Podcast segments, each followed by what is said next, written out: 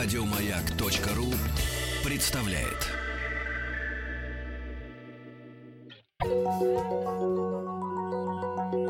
Радиостанция «Маяк» и телеканал «Наука 2.0» представляют. Серия лекций «Наука 2.0 Лайв». Трансляция из летней студии «Маяка» в Сокольниках.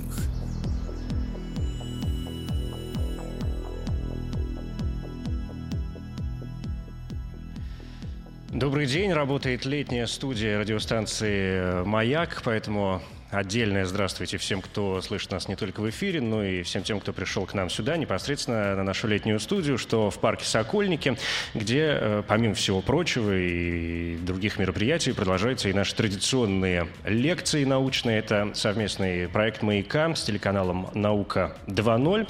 Я Евгений Стаховский, и здесь уже Василий Андреевич Ключерев, руководитель департамента психологии Высшей школы экономики, профессор. Василий Андреевич, здравствуйте. Здравствуйте. Спасибо, что добрались до нас сегодня. Тем более, что тема ну, тем сегодня, надо сказать, роскошная, тем более, что м, вынужден с легким сожалением сообщить, что в этом сезоне, во всяком случае, у нас последняя лекция, хотя какие-то мероприятия «Маяка» здесь, безусловно, будут еще проходить. Свобода воли с точки зрения нейрофизиологии. Понятно, что воля вообще и свобода вообще, а уж свобода воли тем более, давно рассматривается человеком не только как понятие философское, но и, безусловно, как понятие биологическое. Правда? Эм, безусловно, и здесь есть эм, самые разные аспекты свободы воли. Свободны ли мы поступить иначе, свободны ли мы в своих решениях. То, что, что, собственно, мы пытаемся дать понять своим студентам, психологам, это понимание, что обычно наше решение обусловлены гораздо большим количеством причин, чем нам кажется. А, то есть, если наше «я» довольно эгоистично говорит нам, что «я принимаю решение», это часто означает, что мы не заметили мириады причин, которые стояли за принятием решения. Это могут быть наши гены, утренний уровень гормонов, в конце концов, активность мозга. Все это наше сознание называет э, «я», мы принимаем решение, не замечая, что на самом деле решение может быть обусловлено совершенно другими, незаметными для нас причинами. То есть, насколько я понимаю, это момент различия между понятиями, насколько мы говорим мозгу, что нам нужно делать, и насколько мозг влияет на то, что мы делаем. Да, по большому счету, кто принимает решение, мы или наш э, мозг. И э, та область, которой я занимаюсь, это нейробиология принятия решения, она дает множество примеров э, того, что э, существует, в общем-то, иллюзия того, что мы принимаем решение, скорее решение принимает наш мозг, а мы задним числом объясняем это. Некоторые психологи даже сравнивают нас с посетителем, наивным посетителем цирка, который смотрит на фокусника, который разрезает э, находящуюся в ящике ассистентку, раздвигает эти два ящика, и на первый взгляд нам кажется, что это он именно распилил свою ассистентку. Если мы подумаем, мы обнаружим тысячу причин, а, почему возникает эта иллюзия. Это может быть и сложное устройство ящика, и система зеркал. На самом деле все объясняется тривиально. А, нам кажется, что это сделал этот фокусник. Также и наше сознание, оно часто объясняет все нашим решением, решением нашего «я». На самом деле существует тысячи причин этим решениям. Это, собственно, вот область, которой я занимаюсь, нейробиология принятия решений, иногда ее называют нейроэкономика. Она ставит такие ключевые вопросы. Можно ли по активности мозга предсказать наше решение? Можно ли, влияя на мозг, повлиять на наше решение? И, в общем, на большинство этих а, вопросов он дает положительные ответы. Наверняка были эксперименты. Да, безусловно, есть э, такие драматические исследования, например, исследования с пациентами, э, которые показывают эм, диссоциацию э, между нашим сознанием и принятием решений. Например, Антонио Дамаци изучал очень интересную группу пациентов. У них поражение в определенной области лобной коры. Это люди с очень высоким коэффициентом интеллекта. То есть по всем традиционным измерениям это очень умные, интеллектуальные люди. И с ними играли очень простую игру, испытуемые должны были выбрать из четырех колод, колода, которая приносила, колод карт, приносит наибольший э, доход. То есть, открывая карту, можно получить или потерять некоторую сумму денег. Обычно испытуемый очень легко понимает, в какой колоде скрыты некие доходы, а в какой колоде можно проиграться. Да?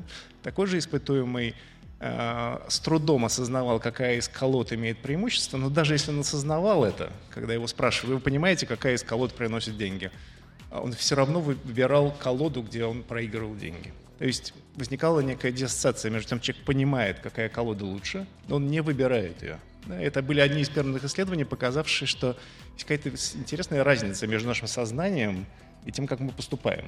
Даже если мы понимаем правильное решение, это не означает иногда, что мы так поступим.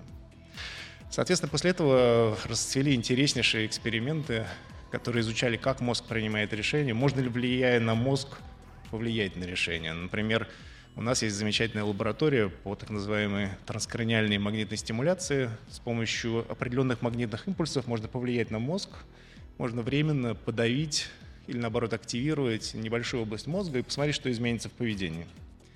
Было проведено очень интересное исследование, показавшее, что влияя на мозг, можно, например, повлиять на то, как относятся люди к несправедливости. Да, то есть влияя на мозг, э, испытуемого помещали в ситуацию, когда ему предлагали несправедливую сумму денег, и вдруг испытуемые начинали соглашаться, в отличие от обычных испытуемых, на несправедливое разделение суммы денег между игроками. Обычно люди в такой ситуации отказываются. А после стимуляции мозга люди начинали соглашаться. Любопытно, что когда их спрашивали, а вы считаете ли вы такое разделение денег несправедливым, они так же, как и обычные испытуемые, говорили, да, это несправедливое разделение денег. Но они при этом соглашались с разделенной суммой денег. То есть опять мы видим диссоциацию между нашим сознанием, оно может также говорить нам, это несправедливо. Но влияя на мозг, влияя на определенные механизмы принятия решения, мы вдруг заставляем в некотором смысле человека совершить тот поступок, который он э, в обычной ситуации не совершил. То есть в данном случае, случае речь не идет о внутренних моральных принципах, о совести, о выгоде, которую человек может получить, а это исключительно какие-то нейробиологические процессы. Ну, есть целое направление в нейробиологии, которое считает, что наши моральные некоторые основы, они тоже имеют отражение в, в нейробиологических процессах. В этих экспериментах важно то, что можно экспериментально менять поведение человека, решение человека при этом, возможно, и не затрагивая сознание. Сознание, сознание и не заметит этого влияния. То есть, если вы приходите в лабораторию, то, например, можно заблокировать вашу речь. Это вот любопытное ощущение, блокировка речи. Вам хочется что-то сказать, а вы не можете. Да? Магнитным полем а, вот с помощью транскраниальной магнитной стимуляции можно заблокировать это ваше решение произнести слово. Ну, каждому рекомендую попробовать. Необычное ощущение. Вы хотите что-то сказать и не можете. Я обычно пугаю своих студентов, когда задают неприятные вопросы, что временно заблокирую их речь. А, в этом смысле это необычное ощущение. Вы хотите что-то сделать, ваше «я» вам кажется свободным, а мозг заблокирован, определенные области заблокированы, и вы не можете этого сделать. Э, не можете этого произнести. И э, в нейробиологии принятия решения существует множество экспериментов. Некоторые из них были проведены довольно давно, уже более 30 лет назад. Например, э, Бенджамин Либет провел такой фундаментальный эксперимент, который до сих пор обсуждается. На первый взгляд он очень простой. Испытуемому надели электроцефалографическую шапочку. Многие из нас записывали электроцефалограмму. Можно записать АЭГ мозга, а, и испытуемого просили принять очень простое решение – двинуть правой или левой рукой. Просто в любой момент принять решение, я двигаю правой или левой рукой. Ну, по момент эксперимента он видел на экране некий циферблат и должен был запомнить положение стрелки на циферблате в тот момент, когда он примет решение. Поэтому экспериментаторы знали, когда человек решает принять решение, осознает свое решение. А когда же была проанализирована электроэнцефалограмма, оказалось, что осознание принятия решения, человек решает двинуть правой или левой рукой, ему предшествует электрический сигнал мозга. И за полсекунды до того, как я решил что-то сделать, двинуть рукой, я могу предсказать, что испытуемый это сделает. То есть за полсекунды было ясно, и можно было легко предсказать, какой рукой двинет экспери... э, испытуемый. Это породило множество э, вопросов, большую дискуссию а не является ли фикцией наше ощущение свободы принятия решения? Потому что по активности мозга я могу за полсекунды предсказать, что вы сделаете. И недавно этот эксперимент был повторен с более мощным методом, это магнитно-резонансная томография. В этом эксперименте решение двинуть правой или левой рукой предсказывалось за 8 секунд. То есть за 8 секунд, 8 секунд это много. Если кто-то посчитает просто, от, отсчитает 8 секунд, это большой период времени. За 8 секунд можно было предсказать, что пожелает сделать человек. И множество сегодняшних экспериментов именно этому посвящены, да, предсказанию решений. И, похоже, наш мозг э, генерирует решения задолго до того, как со, наше сознание осознает, поставим это в кавычках, что мы хотим принять то или иное решение. Я правильно понимаю, что это относится не только к э, людям, эксперименты велись, конечно, и на животных? Это тоже одно из направлений, которое пытается показать, что если наши решения, мысли зашиты в активности мозга, это означает, что есть определенное сходство с э, принятием решений у животных. В принципе, вся эта идея, она воплощается в э, гипотезе, которую Нобелевский лауреат Фрэнсис Крик назвал восхитительная гипотеза, что все наши решения, наши и животных, это не более чем биохимическая активность мозга. Часто я вот дискутирую с представителями социальных наук, да, для кого это бывает сложно принять. Но для нейробиологов это практически аксиома. Мы и наши решения — это не более чем биохимическая активность нашего мозга. Это значит, если наш мозг похож на мозг животных, а, то у животных мы можем обнаружить схожие принципы принятия решения. И в нашей области а, в нейроэкономике есть поразительные эксперименты, показывающие сходство между принятием решения у обезьяны и у человека. Да, обезьяны, так же как и мы, могут пользоваться определенным суррогатом денег, можно научить пользоваться деньгами. Они понимают, что такое цена, они понимают, что такое риск, они даже понимают, что такое справедливость и несправедливость в финансовых решениях. Это то, что кажется нам совершенно человеческим. А, и это не удивляет нейробиолога в том плане, что для нейробиолога да, принятие решения – это не более чем активность мозга. Следовательно, есть серьезное сходство между животными и людьми. Более того, было обнаружено, что у животных, даже у рыб, вы найдете некоторые подобие экономики, это называется биологические рынки. Рыбы живут в а, определенных сложных взаимоотношениях, обмениваясь услугами и некоторыми товарами. В этом смысле принятие нами решения обусловлено и эволюцией. Да, наш мозг возник как продукт эволюции, и нет ничего удивительного, что есть определенное сходство в э, решениях человека и, и, и животных. С полгода назад, ну то есть речь даже может идти не о каких там высших животных, с полгода назад где-то была э, новость о том, что м, вот эти вот зачатки, во всяком случае, принятия решений, свободы воли были обнаружены даже у дождевых червей. А, тут нет ничего удивительного. Э, нейроэкономисты, конечно, в основном э, фокусируют исследования на обезьянах, мозг которых похож на мозг человека, поэтому позволяет делать некоторые параллели в принятии решения человека и животных. Э, есть интереснейшая группа обезьян, капуцины. Это маленькие обезьянки, они живут в Америке, они живут в группах, они очень доброжелюбны, и они очень напоминают человека, они социальные, и на них, э, на животных, с которыми мы разошлись где-то 35 миллионов лет назад, проводится множество исследований. Они способны кооперировать, они способны понимать друг друга, они способны рисковать, использовать деньги, это одна из любимых моделей нейро, нейроэкономистов для изучения, как мозг принимает решения, как мозг обезьян принимает решения.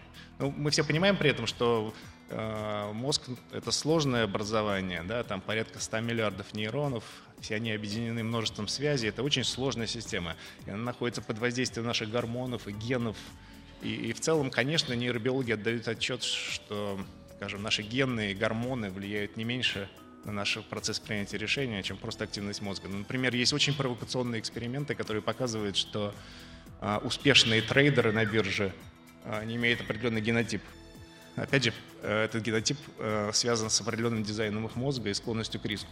Есть и интереснейшие эксперименты, исследования, показывающие, что успешные трейдеры на лондонской бирже, у них э, любопытным определенная асимметрия второго и четвертого пальцев руки. Да, казалось бы, почему, что это, как э, это может объяснить их успешность на рынке. Исследование показало, что количество тестостерона, которое человек получает, э, находясь в утробе мамы, коррелирует с, с асимметрией пальцев руки. Чем больше мама продуцирует тестостерона, тем меньше асимметрия у пальцев руки. Это отражает количество тестостерона, гормона, который ребенок получает, когда его мозг формируется. А тестостерон очень серьезно влияет на риск, на склонность к риску. И оказалось, что люди, успешные на бирже, имеют совершенно определенную асимметрию пальцев. Да, и такие закономерности трудно понять, а, не имея в виду, что принимая решение инвестировать деньги или не инвестировать, купить или не купить какие-то товары, мы используем свой мозг, а мозг находится под постоянным контролем гормонов, генов и, и других биохимических процессов. Здесь есть э, сразу два момента. С одной стороны, все опять так стало скучно, хочу вам сказать, в современной науке все можно свести теперь к генам и гормонам. Это первое. А второе, исходя из того, что вы сказали, можно прийти к выводу, что, несмотря на все вот эти процессы, происходящие в мозге, э, и врожденные, например, в том числе качество человека, э, все сводится к той простой э, психологии, врожденной, воспитательной и так далее. А, ну, смотрите, то, что вы сказали, тоже очень показательно. Исследования психологов показывают, что мы не очень любим, когда наши решения объясняются. Да, исследования показали, что... Все только... хотят быть загадочными, конечно. Да, как только нам объясняют наше решение, нам это решение кажется тривиальным и неинтересным. Да, мы не, не любим этого. А, поэтому, да, наука нас постоянно разочаровывает. С другой стороны, с другой стороны, Э, наука говорит нам о том, что да, у наших решений есть множество причин, и, возможно, необычных для нас. Вот есть интересные эксперименты. А, есть такой замечательный психолог Дэниел Вегнер. Он изучал, как мы вообще понимаем причины. Как мы понимаем причины нашего поведения. Он провел следующий эксперимент. Он э, попросил испытуемого прийти на эксперимент выдал ему куклу Вуду, изображающую другого э, испытуемого. Второй же испытуемый был подсадной на самом деле. Значит, наш первый испытуемый получал куклу Вуду, его просили втыкать в нее иголки. Эта кукла Вуду изображала второго испытуемого подсадного. И вдруг неожиданно этот второй испытуемый заявлял, что у него начинает болеть голова.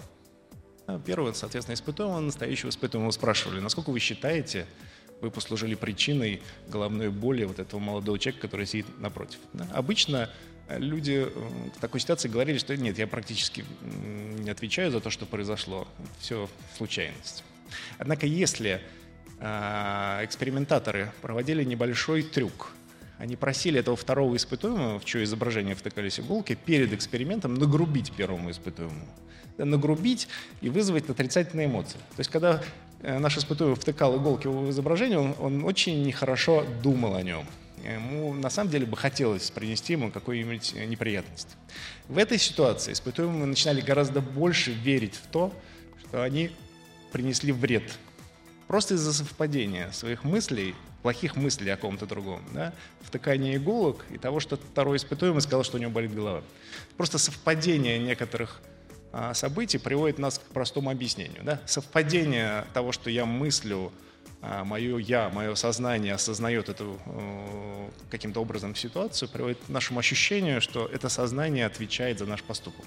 На самом деле у этого поступка может быть э, множество других причин. И, собственно, психология, мне кажется, и нейробиология не пытается объяснить нам ничего больше, кроме того, что у наших поступков гораздо более сложные мотивы и причины. Да, иногда это знание, может быть, нам и не нужно, да? но иногда это вносит серьезное заблуждение в причины наших поступков. То, о чем вы рассказали, очень напоминает эффект плацебо.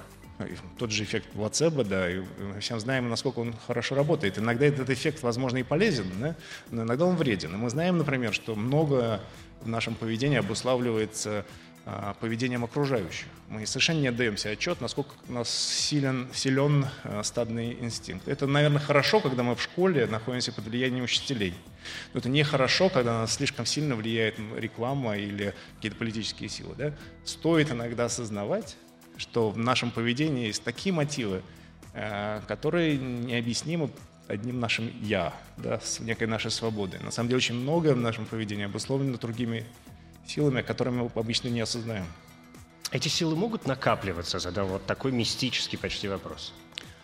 Ну, это, наверное, зависит от ситуации. То, что показывает нейроэкономика, э, у нас есть области мозга, которые скорее связаны с самоконтролем. Да, они могут контролировать какие-то более автоматические реакции.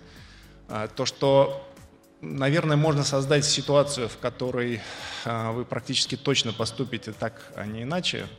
Это показано и другими областями а, науки, например, социальной психологии. Знаменитые эксперименты Стэнли Милгрома, который показал, что в определенной ситуации, например, большинство из, из нас, большинство из сидящих здесь а, убьет другого человека, если ему прикажет человек в белом халате в лабораторных условиях. Да, знаменитые эксперименты Стелли Мигрума, показавшие, что если человек, у которого есть а, все внешние атрибуты власти, а, приказывает вам а, способен заставить способен воспринять то или иное решение. Да. решение. Василий Андреевич, сейчас э, уйдем на новости и вернемся.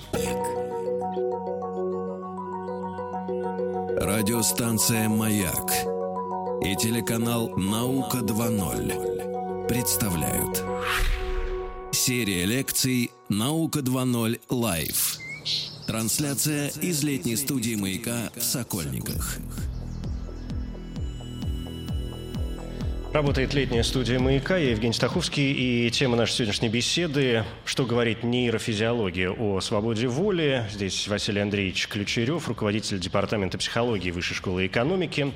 Профессор э, Василий Андреевич, ну вот в первой части нашей беседы у меня сложилось какое-то ощущение, думаю, что не только у меня, что мы так немножечко углублялись в историю процесса, вспоминали какие-то эксперименты, которые проводили те или иные выдающиеся, прям скажем, э, люди. Но наверняка, и вы сами говорили, да, там 30 лет назад назад случилось то-то, 20 лет назад было проведено то-то. Наверняка в последнее время, а мы знаем, что наука развивается какими-то сумасшедшими темпами, и человеку сейчас жить э, довольно сложно, потому что мы, мы не успеваем, э, ну, обычно рядовой обыватель не успевает принять всю эту информацию и понять, как это устроено. Наверняка м- происходят какие-то новые открытия, изменения во взгляде на происходящие процессы.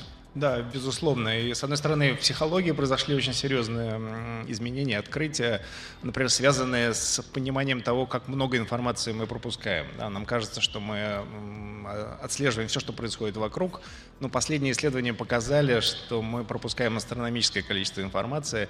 Э, если вам будет любопытно, всем рекомендую поискать в интернете ролики с так называемой невидимой гориллой, простой эксперимент, когда людей просят следить за мячом, передаваемым друг другу двумя баскетбольными командами, а потом оказывается, что наблюдая за этим процессом, концентрируясь э, на этих двух командах, вы не замечаете, как по экрану перед вами прошла горилла. Это очень любопытно. Э, из-за того, что я вам рассказал, это, возможно, расстроит весь эксперимент для вас, но вы можете показать его кого-то из своих друзей и убедиться, что примерно половина людей не замечает этого. Это, поскольку это произошло со мной, также это удивительный опыт однажды после такой демонстрации ко мне подошел руководитель компании с э, грустным лицом, говоря, как я теперь могу жить и руководить людьми, если я не замечаю проходящего по экрану горилл. Э, я его успокоил, потому что эксперименты показали, что, э, например, гориллу вставляли в э, некоторые э, медицинские анализы, например, в снимки э, легких, и врачи, профессионалы не замечали изображение горилл, помещенные в изображение легких, просто в силу ограниченности нашего внимания.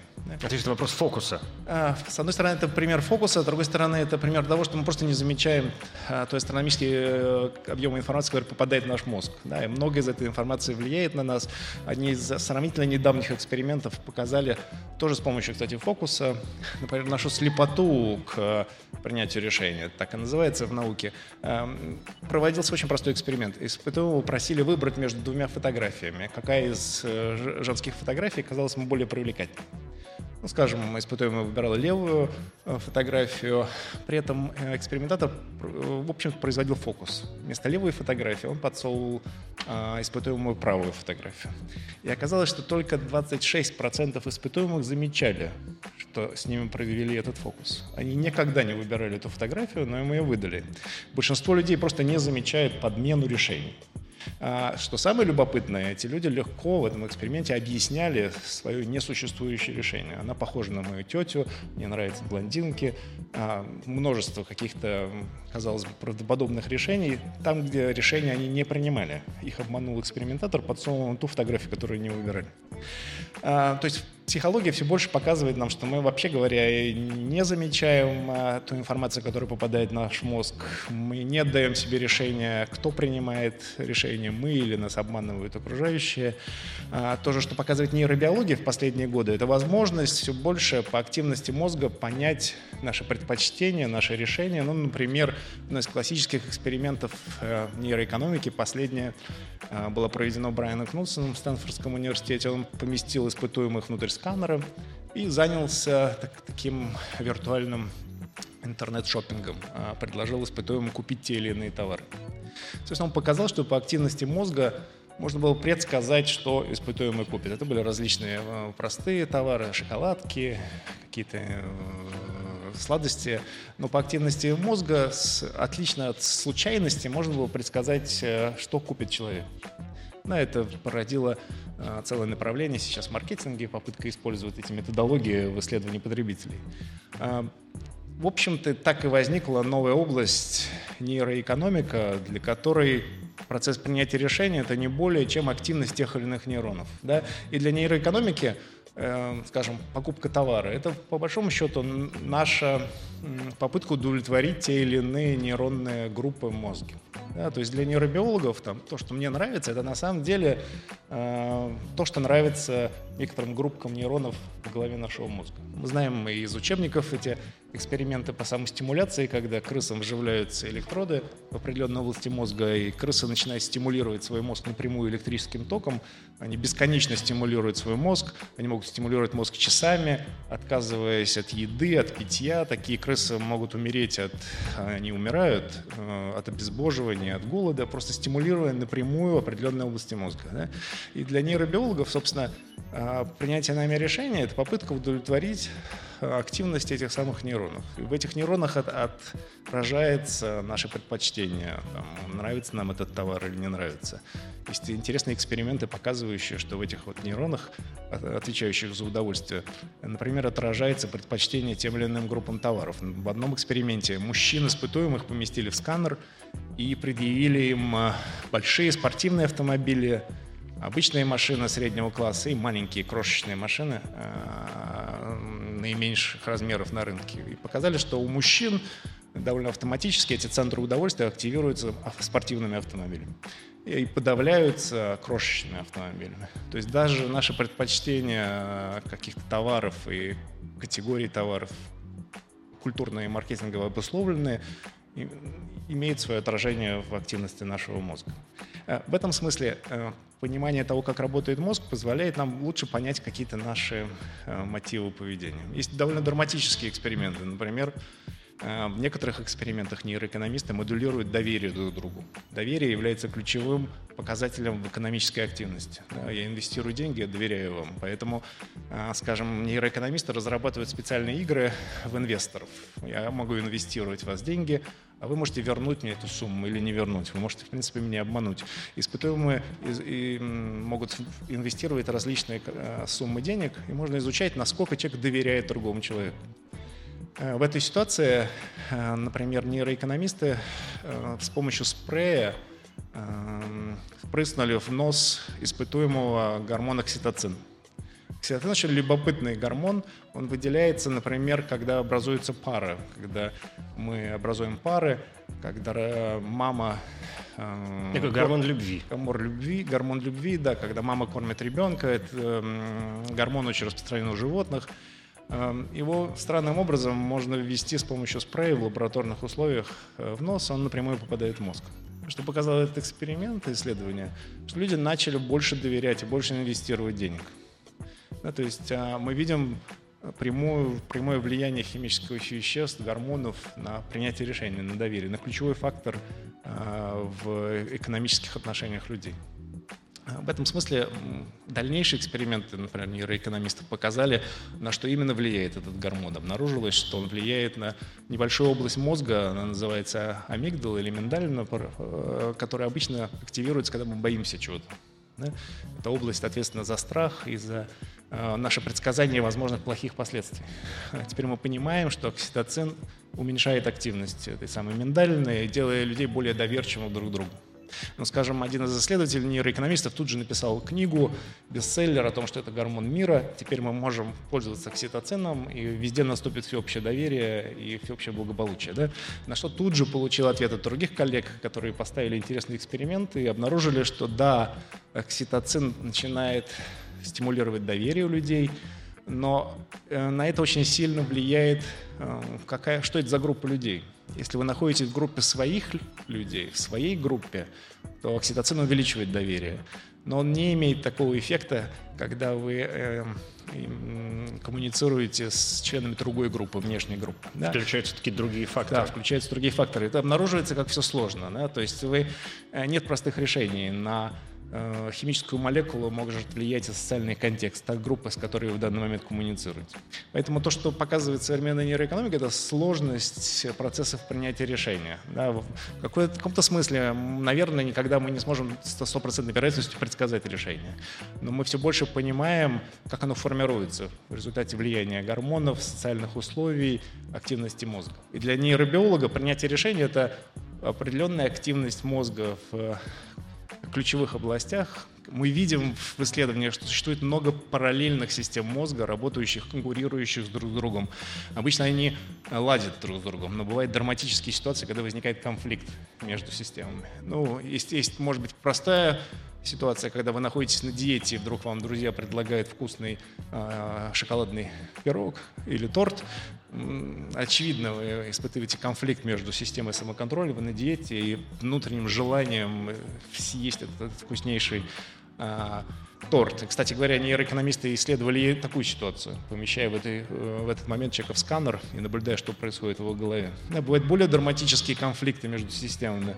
Например, есть интереснейшее э, заболевание, называется синдром чужой руки, да, когда одна рука начинает конфликтовать с другой рукой. И такие испытуемые Э, совершенно необычным образом описывают, как одна рука вдруг начинает крутить руль в одно направление, а другая рука в другое, в другое направление. Или какой известен пациент, который говорил своему врачу, уважаемый доктор, вы не могли бы отойти, я не могу контролировать свою левую руку, она сейчас может отвесить вам оплевуху.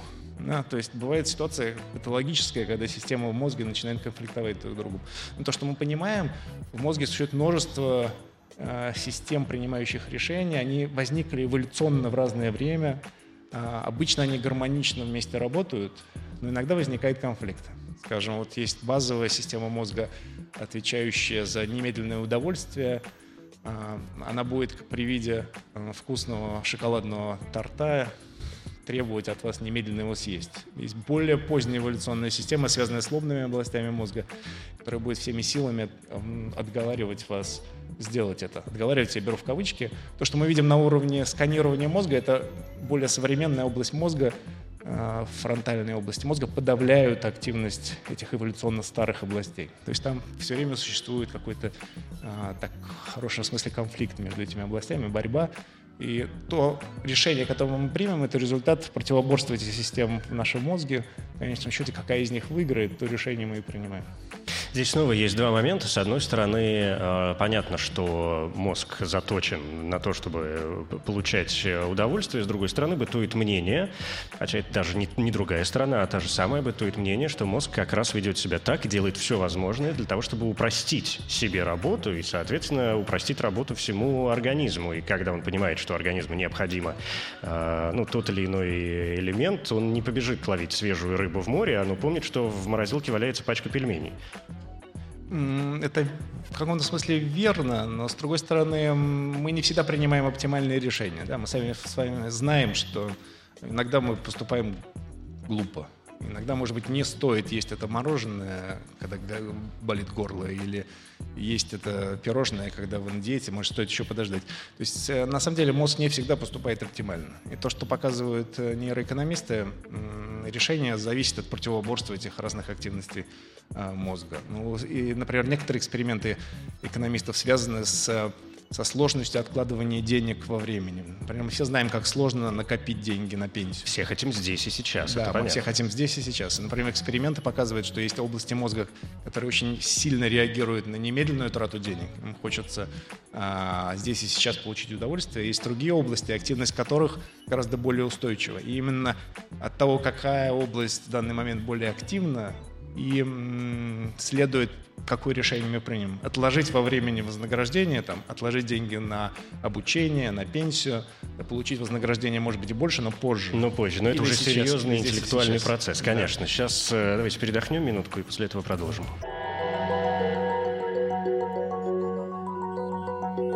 Радиостанция «Маяк» и телеканал «Наука 2.0» представляют Серия лекций «Наука 2.0 Лайв». Трансляция из летней студии «Маяка» в Сокольниках. Василий Андреевич Ключарев, профессор свобода воли с точки зрения нейрофизиологии. Вы знаете, Василий Андреевич, я вам скажу честно, мне показалось, что вы рассказываете на самом деле довольно страшные вещи, потому что после всего того, что вы нам сегодня поведали, а, у меня сложилось ощущение, что в принципе совершенно любой человек в любой ситуации может заявить, ну, вы знаете, друзья, у меня так мозг устроен, все, отстаньте от меня, я вообще не понимаю, что он делает. А, ну, это действительно, на самом деле, хороший вопрос, потому что э, подобные аргументы используются уже сейчас, например, в судах некоторых стран. Да, известна, например, ситуация, когда срок был заменен с пожизненного на, по-моему, какой-то очень длительный, на основании томограммы испытуемого. Адвокат потрясал, э, по-моему, в США дело происходило у томограммы, говоря, смотрите, как человек с таким мозгом мог поступить иначе.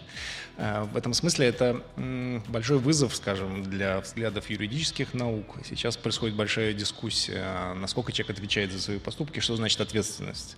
Если он может говорить, смотрите, как у меня недоразвита, скажем, фронтальная область мозга, отвечающая за, за самоконтроль. Ну, грубо говоря, я не мог не убить да, или есть так, уже сейчас карикатура о том, что а, там мой муж бил меня из-за того, что у него было плохое детство, я убил его из-за того, что у меня было плохое школьное образование. Ну, всегда можно как-то объяснить а, свое, свои плохие поступки. А, но, в принципе, эта дискуссия ведется уже, наверное, последние десяток лет. И есть э, значительные философы, которые обсуждают этот вопрос. Мне нравится Э, подход Стивена Пинкера, одного из ведущих современных таких нейрофилософов, который говорит, что в принципе для общества не так важно, ответственен человек или не ответственен, его мозг принимает решение или он сам, э, до тех пор, пока общество не считает возможным, скажем, корректировать его поведение. Если обществу все равно, мозг или это или его я, а, мы можем вынести этому человеку наказание. Иногда, когда человек апеллирует своему мозгу, говоря, смотрите, какие у меня маленькие недоразвитые области мозга, отвечающие за наказание, ученый в ответ может сказать, ну, значит, тебе положено двойное наказание. Потому что обычный человек бы почувствовал и, и обычное наказание, а тебе, возможно, нужно его повысить. Может быть, меняется наше представление о том, что такое наказание и личная ответственность. И многие философы не видят в этом большой драмы. До тех пор, пока общество не принимает решение. Вот этих людей надо ограничить, этих людей надо наказывать, нам нужно себя защитить. А то отвечает за это его мозг или он сам, с точки зрения юриспруденции, например, это не, не так важно. Хотя, безусловно, дискуссия сейчас довольно горячая на эту тему. Ну, например, некоторые э, исследователи считают, что все-таки, может быть, и сознание само было придумано как социальная концепция как возможность сказать, ты отвечаешь за свои поступки. А некоторые психологи верят в то, что это, возможно, инструмент, который позволяет наказывать других людей, говоря, смотри, ты ответственен. Или э, иногда манипулируют людьми, говоря, ты ответственен за свои поступки, ты должен сделать для общества то-то, то-то и то-то. Э, как бы не принимая во внимание множество других факторов, апеллируя к «я». Причем а, процесс э, воспитательный, по большому процесс счету. Процесс воспитательный, угу. да. Возможно, эта концепция сама о свободе и сознании, о, о «я», которое принимает решения, есть процесс именно воспитательный э, со стороны общества. А, это не изменяет и того подхода, что, возможно, в современном мире мы должны немножечко менять свои взгляды на то, что такое ответственность. Да, человека может быть гораздо более сложные мотивы к принятию решения или к тому плохому поступку, преступлению. А, Исторически это не что-то новое. В свое время была концепция о том, что вместо наказания нужно применять воспитание. Да, потом эта э, концепция была забыта. Сейчас, возможно, представление о том, что наказание должно быть гораздо более дифференцировано. И если вы знаете какие-то особенности этого человека, бессмысленно давать ему какое-то обычное наказание, оно должно быть, возможно, подстроено специально под него. Ну, грубо говоря, под его генное воспитание. Да. Тем не менее, есть э, ну, совершенно какие-то четкие, наверное, основания полагать, что у большинства людей, как ни крути, мышление все-таки достаточно конформное такое не выбивающееся, стремление не выбиваться из общего хода вещей, из общей массы, неважно, серого она цвета или ярко-оранжевого. А, ну, это как раз на самом деле то, что мы изучаем, это наша склонность быть конформистами. С одной стороны, это хорошо. Да? Сложно себе представить а, комфортное общество, где нет норм, где все нонконформисты. Представьте себе, что все бы стояли на ушах, прыгали, э, не пользовались правилами дорожного движения, грубили друг другу, не пользуясь никакими общими нормами. А может быть, наоборот, наконец-то начали соблюдать правила дорожного движения, наконец-то начали говорить друг другу хорошие слова. Ну, предположим, но некоторое соблюдение норм обычно полезно. Да, в этом смысле а, конформизм а, обычно эм, вполне разумная стратегия. Иногда он приводит, конечно, к ужасным последствиям. Мы знаем множество примеров в истории, да, когда государства доходили до до страшной какой-то политики, и люди не вмешивались, эм, проявляя комфортное такое стадное поведение. Э, мы как раз на самом деле изучаем в нашей нейроэкономической лаборатории эти наши аспекты, и на самом деле считаем, что на уровне мозга можно обнаружить, как мы называем это корреляты конформизма, активность мозга, предсказывающая комфортное поведение. И то, что мы видим, конформизм действительно достаточно автоматичен. То есть те области мозга, которые обычно связаны с любыми нашими поведенческими ошибками, ну, вы что-то неправильно сделали, не знаю, обожгли руку, а, неправильно выполнили задачу, мозг всегда сигнализирует вам, вы ошиблись. Для того, чтобы в следующий раз вы не повторили такой ошибки. То, что мы видим на уровне мозга, мозг всегда сигнализирует нам, когда мы отличаемся от окружающих. Он всегда говорит нам, что отличаться от окружающих – это ошибка. И, возможно, эволюционно... И возникает страх. И на уровне мозга возникает скорее сигнал, говорящий нам так, надо что-то делать, надо менять свое мнение в сторону мнения окружающих. И эволюционные, многие математические модели показывают, что это, наверное, правильная адаптация. Да? Если вы находитесь в стадии зебр, и все зебры бегут направо, глупо бежать налево. Вероятно, все-таки там находится лев. В этом смысле эволюционно лучше бежать за стадом. Проблема возникает тогда, когда меняется среда, и стадо не, не умеет правильно ориентироваться. Тогда за стадом бежать опасно. Поэтому это наша тенденция к конформизму, она работает, наверное, в большинстве случаев, она довольно правильная с эволюционной точки зрения. Но иногда но она есть может исключения. Но есть исключения. Да, но есть исключения. Спасибо большое. Василий Андреевич Ключарев, руководитель Департамента психологии Высшей школы экономики, профессор свобода воли с точки зрения нейрофизиологии. Спасибо профессор. Спасибо вам за приглашение. Да, да, спасибо, друзья, что пришли к нам сюда в летнюю студию. Да, спасибо большое. Сегодня, как я уже сказал, последняя лекция научная, но, безусловно, летняя студия «Маяка» еще продолжит э, свою работу, так что следите за анонсами. Спасибо. Еще больше подкастов на радиомаяк.ру